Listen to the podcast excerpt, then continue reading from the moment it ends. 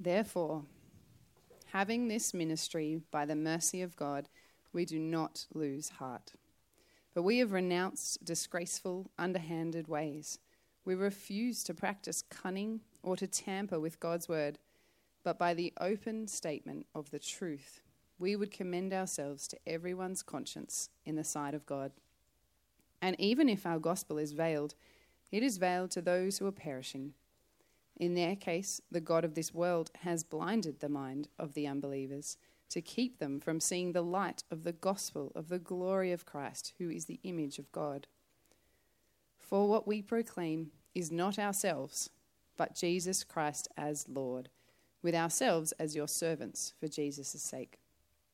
For God, who said, Let light shine out of darkness, has shone in our hearts to give the light of the knowledge of the glory of God in the face of Jesus Christ. But we have this treasure in jars of clay to show that the surpassing power belongs to God and not to us. We're afflicted in every way, but not crushed, perplexed, but not driven to despair, persecuted, but not forsaken, struck down, but not destroyed, always carrying in the body the death of Jesus, so that the life of Jesus may also be manifested in our bodies.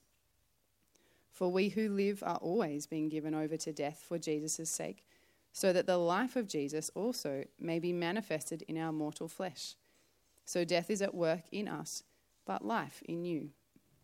Since we have the same spirit of faith, according to what has been written, I believed, and so I spoke, we also believe, and so we also speak, knowing that he who raised the Lord Jesus will raise us also with Jesus and bring us with you into his presence. For it is all for your sake, so that as grace extends to more and more people, it may increase thanksgiving to the glory of God. So we do not lose heart. Though our outer self is wasting away, our inner self is being renewed day by day. For this light, momentary affliction is preparing for us an eternal weight of glory beyond all comparison. As we look not to the things that are seen, but to the things that are unseen. For the things that are seen are transient, but the things that are unseen are eternal.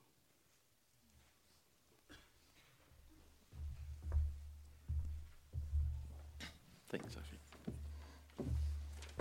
Keep your Bibles open at uh, 2 Corinthians. 2 Corinthians uh, chapters 4. We'll be looking at the whole of 2 Corinthians, but in particular, we're going to be looking at chapters 4 and 5. So,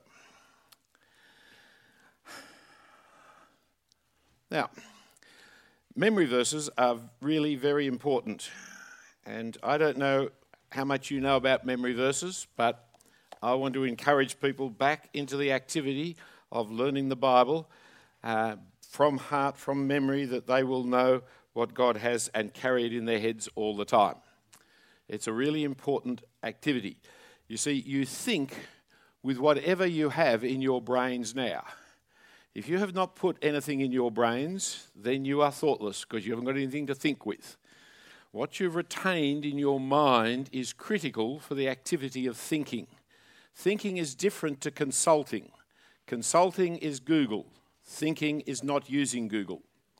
It's a different activity. It's not even reading. Thinking is actually taking what is already there and analysing the world from. It's an odd activity. I know it's very hard for some people to grasp this because they haven't got anything up there in their heads. And you need to have a certain furniture and vocabulary in your head with which to think. And what better can you have in your head than the Word of God? So we're going to look at two texts, and I want you to learn both texts. Uh, today I'll make it really childish for you. We're going to recite the text. So every time you see the text up on the board, I want you to all say it together. Over the course of the talk, there'll be less of it up there, but you'll remember some of it. And by the end of it, I want you to know the text. If you don't hear the talk and only know the text, we've won. Right? Because it's actually better than the talk. Uh, it's inspired, the talk's not. However, I'll try what I can. However, in picking memory verses, let me tell you a couple of things about it. Not all Bible verses are equally valid or useful to learn. My brother Esau is a hairy man, but I am a smooth man. Genesis 27:11 is not the verse to actually use in most circumstances of life. So what makes for a good memory verse? As opposed to a bad one, here are a few little points. One, it will mean the same in context as it does without a context, because you're just learning the verse without its context. It has to mean the same thing as if you read it in context. Secondly, it will speak to some central theme of the Bible, which is not about your brother's hairiness or lack of. Three, it will remind me of great truths that I need to recall. It's not just that it's going to have great central themes of the Bible, but they're the kinds of ones I need to have in my mind to be able to think Christianly. And fourthly, it will be useful for me when I come to explain the truth of the gospel to other people. Now, one such memory verse is the text that's printed at the top of page 15 that we're looking at in this first talk. And here we go. For what we proclaim is not ourselves, but praise Christ as Lord, with ourselves as your service for Jesus. Now, I said servants, but the text says slaves. I'm going to show you why in a moment. It's a text for life. That is, this text before you is one that means the same in and out of context. I'm going to show that to you in a few moments by showing you the context. It's one that speaks to central themes of the Bible. It's about Jesus and about his work, and it's one that reminds me of the great truths that I need to recall, and it's one that can be used to explain the truth of the gospel to others. Therefore, it's a brilliant text to remember. There are hundreds that are, but this is one of them. But to understand it, let's look at it in its context by starting with the apostles' context. Paul is writing to the Corinthians as one who is persecuted for the ministry of the gospel. For as he writes in chapter 2, verse 15, if you have it open there in front of you, the gospel message gives out a fragrance, which is a fragrance of life to some, but to others, the stench of death. For the gospel divides the saved from the perishing. Consequently, gospel ministry always has rivalry and persecution, as Satan seeks to seduce us and to censor us sending false teachers and false apostles to proclaim a false gospel and a false Jesus, so seducing people away from the truth and creating rival ministries, raising up enemies who will oppose the truth also, and those who will persecute those who would preach it. You can find both the false teachers and the persecutions in 2 Corinthians chapter 11 turn it up there, where he talks in verses 1 to 15 about the false apostles, the false teachers who have come amongst the Corinthians, and then he lists some of the troubles he's got in verses 16 to 29. Pick it up, say, verse 24. 2 Corinthians 11 and verse 24. Five times I received at the hands of the Jews the 40 lashes less one. Three times I was beaten with rods. Once I was stoned. Three times I was shipwrecked.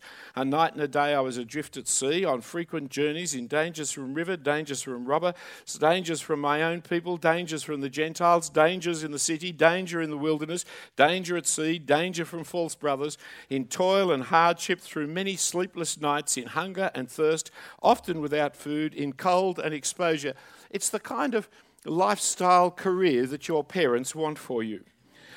So, back in chapter 4, go back to chapter 4, we have a touch of that in what was read to us a few moments ago in verses 8 to 10. We are afflicted in every way, but not crushed, perplexed, but not driven to despair, persecuted, but not forsaken, struck down, but not destroyed, always carrying the body and the death of Jesus, so that the life of Jesus may also be manifested in our bodies. That is the life he has. But how, in the face of all these persecutions, all these difficulties, doesn't he lose heart? Doesn't he give up? What, what keeps a man going when the whole world seems to be against him in the face of opposition and difficulties? So, twice, chapter 4, verse 1 and chapter 4, verse 17, we read his little statement We do not lose heart. The reason he doesn't lose heart in the face of rivalry and opposition is because of the powerful nature of the ministry of the gospel. And that is the argument of chapter 3. You see it at the end of chapter 2, where he says in verse 17, For we are not like so many peddlers of God's word, but as men of sincerity, as commissioned by God, in the sight of God, we speak in Christ. But this sounds like kind of a self congratulatory boasting that I am a, let me tell you my, comment uh, let me commend myself to you. And so before he writes in chapter 4 of not losing heart with, but acting with integrity, he reminds them of the power of the ministry of the gospel that he's engaged in. So, chapter 3, it's a power that they should know because it was by his preaching that the Christ wrote his message on their heart. So if anybody should know the power of the ministry of the gospel, they should. Chapter 3, verse 1. Are we beginning to commend ourselves again? Or do we need, as some do, letters of recommendation to you or from you? You yourselves are our letter of recommendation, written on our hearts, to be known and read by all. And you show that you are a letter from Christ, delivered by us written not with ink, but with the Spirit of the living God, not on tablets of stone, but on the tablets of human hearts. For the work of preaching the gospel of God's gospel, the work of preaching the gospel is the work of the Spirit, transforming lives, lifting people from death to life, from hell to heaven. It's more glorious than the mighty work of Moses. Moses is a pretty impressive story. Amongst the Sunday school things you learnt as children, the Moses stories are as good and great as any. Moses had a really big life. Great things happened with Moses. Most of the miracles of the Old Testament you'll find in Moses. Some of the biggest, best ones you'll find with Moses. But the glorious, mighty work of Moses is less than the work of preaching the gospel. For the word of God through Moses was one of condemnation. The, glory that he had was ever fading, delivered to a people who never wanted to hear it. But the gospel word is one of righteousness and freedom that transforms us from one degree of glory to the next as we look not at the face of Jesus, but at the face of the Lord Jesus Christ, who is portrayed to us, who is placarded to us in the gospel of his death and resurrection. My brothers and sisters, Moses, Moses' ministry was glorious beyond all telling. But the ministry of the gospel is even yet more glorious than the glorious Moses. It's like the moon and the sun. Yeah, the moon casts great light on a cloudless night. You know it if you ever go out there when the moon's not out on a cloudless night. It's so dark, you really do need your phone to find your way around. Ringing your parents to come and get you. Um, you really do need the torch, don't you? But when the moon's out, you actually don't need your torch. You'll be able to walk way, way down to your rooms without any trouble if the moon is out because it gives such brilliant light comes from the moon. And you can see where you're going. You can actually read things under moonlight on a full moon night. But when the sun comes out, Sometimes you can look up and see where the moon is in the sky during the daytime. It casts no light upon you that is of any significance at all. So great is the light of the sun. Indeed, of course, the moon has no light in itself. All the light of the moon is a reflection of the moon of the sun, even when he's out. In the dark days before the coming of the Lord Jesus Christ, moonlight was all they had the reflected glory of the Lord Jesus Christ that came through Moses. But now that the Lord Jesus Christ has come, yes, we still have Moses and we need to read him, but the light of the glory of Jesus and that glory, the ministry of that glory, is ours as we preach the gospel. It's an extraordinary thing that's happening the more you see how glorious Moses' ministry was, the more you understand how powerful and magnificent is the ministry of the Christian preacher of the gospel of the Lord Jesus Christ. That is mind boggling to me. For Moses is one of my heroes. And yet, what I can be doing is greater than Moses. Now, don't push the illustration too far. We still need Moses. Right? The Old Testament is still part of the revelation of the Lord Jesus Christ. Don't push any image too far.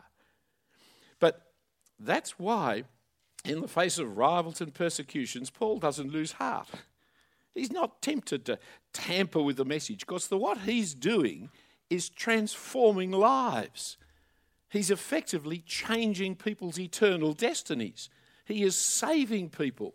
Oh, yes, some people are rejecting and giving hard time, but then that too is expected. And so he says in verse 2 of chapter 4 we've renounced disgraceful, underhanded ways. We refuse to practice cunning or tamper with God's word, but by the open statement of the truth, we would commend ourselves to everyone's conscience in the sight of God. And even if our gospel is veiled, it's veiled to those who are perishing. In their case, the God of this world has blinded the minds of the unbelievers to keep them from seeing the light of the gospel of the glory of Christ, who is the image of God. Which brings us right up then in context to the verse that we're reading in chapter 4, verse 5. But before we spend time looking at it, we need to look briefly at a broader context. There's many contexts. When people say they read the Bible in context, yes, you've got to ask which context. There's lots of contexts. Here is the context that I've given you of what's happening to Paul and 2 Corinthians 2, 3, 4, leading up to this verse. But there's a broader context of two particular topics that I want to mention to you. One is apostles and Christians, and the other is slaves and servants. Firstly, then, the broader context of apostles and Christians. You see, the apostles were all Christians, but not all Christians are apostles. So, when do we apply the apostles and their teaching and their life? To us as Christians, or to all Christians. The, the apostles were model Christians, but to what extent should all Christians follow the apostolic models? The question is not simple one to answer. There's no one answer that fits all circumstances of life. Some passages are distinctly apostolic. Uh, John chapter 14, verse 26 He will bring to remembrance all that I have said to you. Well, Jesus didn't say anything to me. I, I missed the boat by a couple of thousand years like you did. But the apostles were there. That's clearly the apostles. We didn't hear Jesus. And yet, it's not irrelevant to us because the Holy Spirit did bring Jesus' teaching to the apostles' remembrance so that all Christians can know what it is that Jesus taught. This is how we have confidence in our records of Jesus' teaching because the Holy Spirit was given to the apostles specifically, amongst other things, to remember the teachings of Jesus. So, what are we about to read? Uh, so, we're about to read a verse about Paul, in particular, his confession of what he preaches and what part he plays in that preaching. Look at the verse again. Here we go. For what we proclaim is not ourselves, but Jesus Christ as Lord, with ourselves as your slaves for Jesus' sake. Is this Paul alone? Or is this all Christians? Paul is defending himself and his ministry. And while he is the apostle to the nations, his ministry is not unique. In the sacrificing of himself for other people's salvation, he told the Corinthians, Be imitators of me as I am of Christ. It's in the very context of his ministry of evangelism that he says that. And he assured Timothy that all who desire to live a godly life in Christ Jesus will be persecuted. And so the idea of preaching the gospel in the face of persecution is standard Christian living. Not something unusual, not something exceptional, not something apostolic per se. So, as we read and study our verse, we have to be aware of how universalistic it is, even though it's talking about the apostle and his friend Timothy. That's why it's in the plural. Secondly, we need to recall the broader context of slaves and servants. This is because Paul uses slavery to explain his relationship with the Corinthians and his relationship with the Lord Jesus Christ. With ourselves as your slaves for Jesus' sake. Now, there are two words you see, deacons and slave, and I've intentionally translated slave, though the ESV has servant, as most translations do, because the Greek word is slave, not servant, and there's no reason to confuse the two. There are two completely different Greek words, as you can see. Deacon means servant. There's no reason to translate a deacon in any Bible, and if you've got a deacon in your church, try and change his name. Uh, unless it's Mr. Deacon, then he's allowed to have that. Uh, but deacons are servants, that's all they are. And slaves, doulos, are slaves. Two different words. You wouldn't confuse those two words in English, you wouldn't confuse the two words in, in Greek. And in the ancient world, one third of the Roman Empire were slaves. They knew what a slave was. And there are other people who are servants. They knew what a servant was. There's really no reason to confuse the two. All slaves were servants, but not all servants are slaves. What's the difference between the two? The, the key difference was freedom. A servant was free to serve whomever he wished to serve. A slave had to serve his master. He wasn't free to change masters if he, just as he liked to do so. And so slaves were the engine room of the Roman Empire. Before you had machinery, you got humans to do the machinery, and it was basically slaves. They were everywhere. Some of them very important people, depending on how important their master was. Some of them very unimportant people, because they had unimportant masters. But one was the treasurer of the whole Roman Empire. I mean, they were the variety of people were slaves. The key thing about them was they were not free. They had a master they had to serve. And there were reasons why people became slaves, lots of reasons. Debt was one of the big reasons you couldn't pay for what you had, and so you put yourself in slavery to the person whom you owed the money to. Uh, this developed in our traditions into debtors' prisons, which are still available in, in all kinds of countries in the world today, but not in ours because we got rid of debtors' prisons, and thanks to uh, Charles Dickens and the like, and we now have bankruptcy laws, which then means once you become bankrupt, you lose certain civil rights. You can't own companies, you can't be a board director. There's all kinds of things you can't do because you are in slavery under bankruptcy laws. Very humane slavery, but it's still, you're no longer free. Another way in which you become a slave was as a prisoner of war uh, a, a, booty on the campaign when they, a country rose up in revolt against Rome. Rome would conquer the country and take their, their men and their women to come as be their slaves. Uh, another way was to be a criminal, an enemy of the state. Now, please, friends, I'm against the slave trade of the Africans of the 18th century, but please, please, please do understand that slavery is alive and well and practiced in Australia to this day. What the Bible means by slavery is still here today.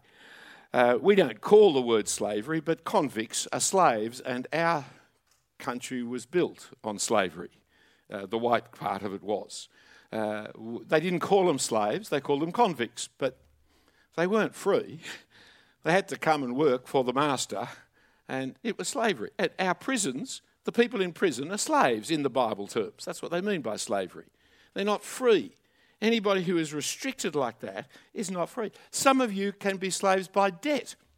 If you take upon a debt like a student loan, ooh, there's a lot of those around, aren't they? But some of your student loans gives you bonded service. You get paid on the way through university, but you've got to go and work in the country or something like that for the next five years. You are a slave in biblical language. The ESV often tries to translate it as bond servant to kind of help people broaden their concept of what slavery is meant and understand what the Bible's talking.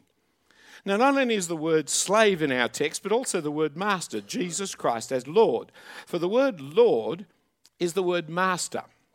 And if anybody was a Lord, he would have a, slaves. I mean, what kind of Lord, what kind of master has nobody as their master? They, they master. So if you're a master, if you're a Lord, it's because you've got slaves. So, with this context rumbling around in our heads, let's turn to our text, which is 2 Corinthians chapter 4 verse 5, for what we proclaim is not ourselves, but Jesus Christ as Lord, with ourselves as your slaves for Jesus' sake. 2 Corinthians chapter 4 verse 5. As it goes through, try and do it without looking at the screen. The earlier you get it into your head, the better. Paul says plainly what our proclamation is and what it's not. But who are the our, the we, and ourselves in the verse? In the first instance, it's Paul and Timothy with him in proclaiming the gospel because it was the same gospel that he proclaimed with all in Corinth and elsewhere. And there's no reason to exclude any Christian, for he's not spelling out his distinctive particular proclamation, but rather the message of all and any Christian would proclaim given the opportunity. Okay, so let's start with the message. It's not. It's not ourselves. Friends, this is so important. So important to be different to the world. The world of advertising, the world of politics, the world of entertainment, of sport, of celebrity, of fame, of real estate selling. Of Christian message and ministry is not about you. It's not about us. It's not about ourselves. Indeed, Christianity is not about us. It's not about ourselves. Jesus said if anyone would come after him, anyone wanted to be his disciples, he had to deny himself, take up his cross, follow me. And he went on to explain this in the next verse. Anyone who wanted to save his life will lose it, but whoever loses his life for my sake and the gospel's would save it. Nowhere does the New Testament call us for a partial commitment. It only ever calls us for a total commitment or no commitment at all. Lose your life for Jesus and the gospel's sake, or you will lose your life in the judgment day when the Son of Man comes in the clouds with his many angels. Friends, we're talking this weekend about full time Christian ministry. Let's be perfectly clear from the beginning. This is not an invitation to a safe, secure, well paid, superannuated life of ease and pleasure. This is an invitation to give your life over to Jesus in such a fashion that you can be assured of persecution, with any and every chance of being misunderstood, scorned, and ridiculed, and certainly become unpopular in many quarters. This is an invitation to give away yourself, your comforts, career, contentment, your ambitions and aspirations and acquisitions, yourself, your self satisfaction, your self fulfillment, your, your self centeredness, to give it all away. This is an invitation to drop dead. You must lose your life for my sake and the gospel. This is an invitation, the invitation of the gospel itself to take up the cross, that disgusting symbol of humiliation and shame, of cruel conquest, of political persecution, of sacrificial love, to take up your cross in following Jesus. Whatever else the proclamation is about, it's not about us. And if that is what it's not about, notice what it is about. For our text continues, but, here we go, for, for what we proclaim is not ourselves, but Jesus Christ as Lord, with ourselves as your slaves, for Jesus' sake. 2 Corinthians 4 5. This is the alternative. We're not proclaiming ourselves, but we proclaim Jesus Christ as Lord. Jesus, the man of Nazareth, the carpenter's son, who walked to the land of Galilee and proclaimed the gospel of the kingdom of God the evangelist, as he was known in his own day, who healed the sick and drove out demons and called the crowds to follow him, denounced the false teachers of his age and stood quietly and witnessed to the truth. Jesus, who was hated and despised and spat upon and mocked, brutally beaten and crucified, bearing our sins and bearing even the wrath of God and rising on the third day. That Jesus, the one who is the Christ, the long awaited Messiah, the king promised to David a thousand years before, the son of David, who comes to rule the world and establish God's kingdom over all nations for all time. Jesus Christ as Lord. the sovereign master of life and death, the judge of the living and the dead, the ruler of all, the King of kings and the Lord of lords, the owner, the monarch, the emperor, the prince, the Lord of all his believing slaves. For slavery is how Paul describes the Christian life. Romans 1 1, Paul, a slave of Christ Jesus. Philippians 1 1, Paul and Timothy, slaves of Christ Jesus talks of Epaphras in Colossians 4 2. Epaphras, a slave of Christ Jesus, as does James.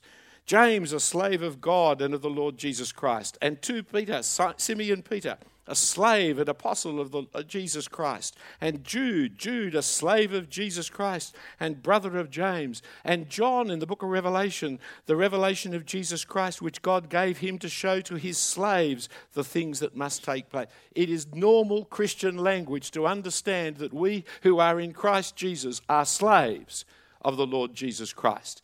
And we must not diminish that by turning it into the word servant for a servant can choose some other master. A slave has no choice but to serve the one master for all life. We are not our own. For as Paul says to the Corinthians in 1 Corinthians, you have been bought with a price the blood of the Lord Jesus Christ, our Lord and our Saviour. He cannot be our Saviour without being our Lord, and He cannot be our Lord without being our Saviour. If he was simply our Saviour, we could continue in our sin. If he was simply our Lord, we would continue in condemnation. But the way he saves is by conquering Satan as Lord. And the way he is Lord is by dying and rising as our Saviour. By Pentecost, God made Jesus both Christ and Lord, this Jesus whom you crucified and in becoming Christians, we receive Jesus Christ the Lord, we're told in Colossians 2 6. So, our message to the world, the message of all Christian proclamation, is Jesus Christ Lord. So, we don't proclaim ourselves, but Jesus Christ as Lord. But what about ourselves? Who are we? If Jesus Christ is Lord? Who are we to proclaim this gospel message, to have this power of God in our very mouths? Come back to our verse. For what we proclaim is not ourselves, but Jesus Christ as Lord, with ourselves as your slaves for Jesus' sake. I had wanted to block out ourselves in Jesus Christ as Lord. We've highlighted it to make it easier for you.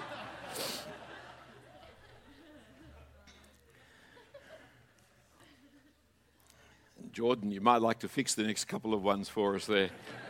Don't make it easier for them. They were actually losing the impetus. They were saying it slower and quieter. Well, who are we? Paul told the Corinthians, We are your slaves. First glance, this is a bit confusing. Jesus is Lord, surely we're his slaves. But now, here, Paul and Timothy are the Corinthians' slaves. I'll explain it in a moment, but notice first that they are the slaves of the Corinthians, the ones they preach the gospel to. And you need to know this is Paul's normal operative principle. So back in 1 Corinthians chapter 9 verse 19, for though uh, Jordan's busy now. For though I am free from all, it just should come up on our text. For though I am free from all, I've made myself a slave to all, that I may win more of them. It's, it's his introduction to that famous little passage about becoming all things to all men, so that by all means he may save some. Today's people love this little passage because it speaks of a freedom and a flexibility to, to be a Christian minister any way you want to. But they fail to notice that slavery and service is what is involved. The conclusion of Paul's argument is that we are to follow his example as he follows the example of Christ. For Christ too enslaved himself to the other person, as Paul enslaves himself to the other person for their salvation. Turn with me to Philippians chapter 2. It's just to your right, a few pages, or if you've got a phone, you'll find it your own way. 2 Corinthians, uh, Philippians chapter 2. For when we come to follow Jesus Christ our Lord, we follow the man who enslaved himself to others for their salvation. And we're told we're supposed to follow him. Look at verse 4, Philippians chapter 2 and verse 4. Let each of you look not to his own interest, but also to the interest of others. Have this mind among yourselves, which is yours in Christ Jesus, who, though he was in the form of God, did not count equality with God a thing to be grasped, but emptied himself by taking the form of a slave, is the Greek word, being born in the likeness of men, and being found in human form, he humbled himself by becoming obedient to the point of death, even death on a cross. Jesus became our slave in order to save. Notice from this passage three little things. It's the opposite of looking out for ourselves, is this slavery. Jesus does not look out for himself, he looks out for us and our salvation in his obedience to his Father. Secondly, notice we have to have Jesus' mind following his example. That's what the passage is telling us. I want you to think like Jesus thinks. This is what Jesus thinks, so this is what you should be. Jesus thought of not equality with God a matter of grasping, but to be really like God, a matter of being enslaved in the service of others for their salvation. And thirdly, though he was in the form of God, he enslaved himself for us. Such strong language. Look outward, my friends. Not into your own hearts. Get your heads out of your own navels. Look outwards. We're coming to talk about what we're going to do with our lives, with the next years, with the coming years, with the, the rest of. We're looking about this future that we may or may not have under the hand, the hand of God. But we're trying to make our plans for life and the rest. Stop looking at yourself. Look outwards. Look outwards at the lostness of others, of your neighbors, of your family, the lostness of your nation, the lostness of the world of nations, people who have never heard of Christ, people who only hear of Christ as a swear word, people whose society has turned their back on Christ. Look out at others and see how lost they are, for that is to think as Christ thinks, not of himself but of others and their salvation. We're not to serve ourselves but them. We're to be like Christ and lay down our lives for them, for their salvation. We're to be like Christ and see greatness in self sacrifice. We're to be like Christ and his apostle Paul, who sees freedom in slavery freedom from self, freedom from self centeredness, freedom from selfishness. We're to give up our small self serving ambitions of career or wealth, of pleasure, of harmony, of personal fulfillment. For our joy and our crown on the last day, when we stand before the Lord Jesus Christ, will not be our achievements, but our fellow believers. The people we've served with the gospel, they will be our crown, they will be our joy. Paul wrote to the Thessalonians, it's 1 Thessalonians 2:19, for what is our hope or joy or crown of boasting before our Lord Jesus at his coming? Is it not you? For you are our glory and our joy. On that last day, I'm going to meet some children that I taught in Sunday school or at Beach Mission that I've completely forgotten about. Know, they might have been complete rats in my class. I might have spent all the time disciplining them. For all I know, I can't remember it at all. But on that last day, there they will stand saved by the Lord Jesus Christ because they heard of him from this mouth all those years ago. And that will be my joy. That will be my glory. That will be my crown of boasting on that day. The ministry of the gospel is the epitome of Christian living. And as such, it is living and dying for others. It's all about enslaving yourself for others but I'm a slave of Jesus. What is it about Jesus? Isn't he my Lord? Isn't he aren't I his slave? Let's go back to our text. For what we proclaim is not ourselves, but with For Jesus' sake. Well done. Thank you, Jordan. Paul was the Corinthians' slaves. For Jesus' sake. This is what Jesus wanted. This is what Jesus, his Lord, commanded. This is how he was to serve his Lord and Master, Jesus Christ. This is what is required of any and all who follow him. You see, we lose our lives for his sake and the rest of it and the Gospels. I just do not lose my life in order to save my life. I lose my life for Jesus and for the spread of the gospel throughout this world. And people see that Christians don't have to be involved. That's prima facie evidence that you are one of the lost. For if you have any understanding, any compassion, any sense of thinking as Jesus thinks, if you know anything about the Lord Jesus Christ, you will have the lost on your heart and you will do all and any that is required of you by your Lord Master to save them. This is the mind of Christ.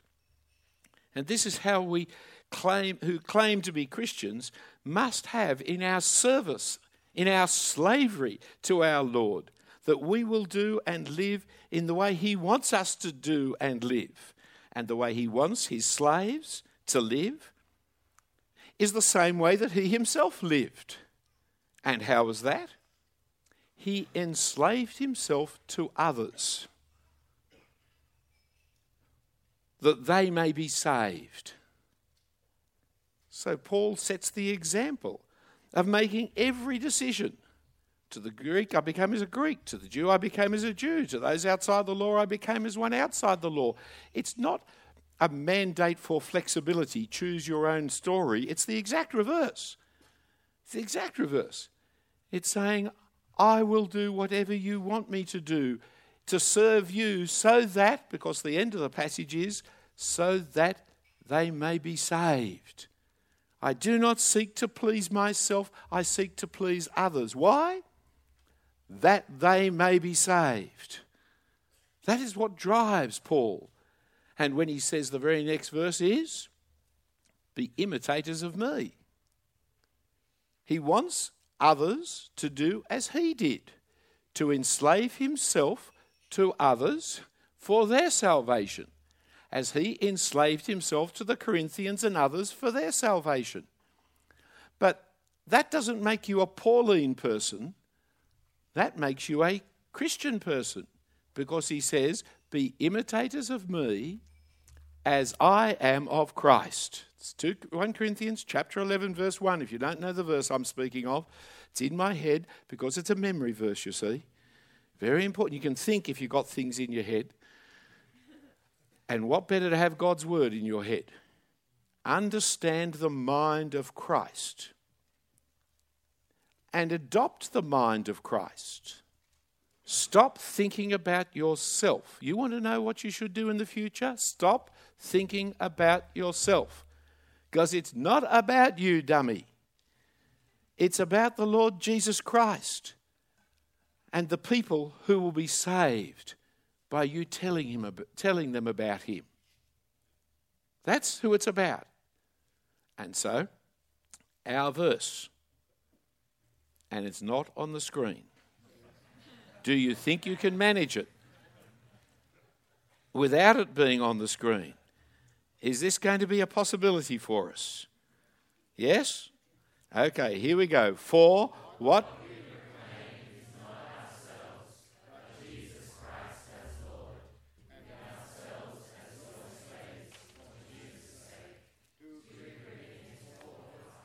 Let's pray. Heavenly Father, we thank and praise you for the Lord Jesus Christ.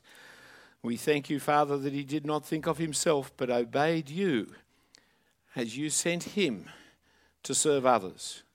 And we thank you, Father, that he had your mind, that he knows that greatness is found in service, that freedom is found in slavery, that he was obedient to you, even unto the cross that dreadful way of dying, of shame and ignominy, and bearing your wrath.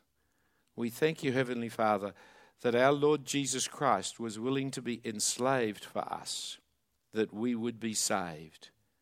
And we thank you for those who labored over us in the gospel of the Lord Jesus Christ, who told us about him and told us about the wonderful thing he's done for us and who he is and how he reigns supreme in the universe. We thank you for those who preached the gospel, who taught us the truth of your word. Let's just spend a moment and think of a couple of the people who really labored over you and thank God for them.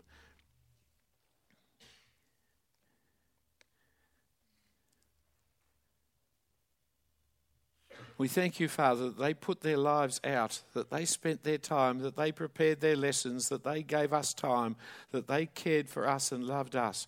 We thank you for their service of you by serving us. And we do pray, Father, that you would take from us our self centeredness, take from us ourselves, that we mightn't truly follow the Lord Jesus Christ as he called upon people to be his disciples by denying ourselves and taking up this cross to follow him, that we may lose our lives for his sake and the gospel's. So help us, Father, this week as we talk with each other over this weekend, as we plan, as we dream, as we hope, as we think. Help us, Father, to do so, knowing that the proclamation is not about ourselves, but about the Lord Jesus Christ, and that we may see ourselves rightly, Father, only as your slaves, as Jesus' slaves of people who are willing to enslave themselves for others, that they too might know the great joy of salvation that is in our Lord and Saviour. And we pray it in his name. Amen.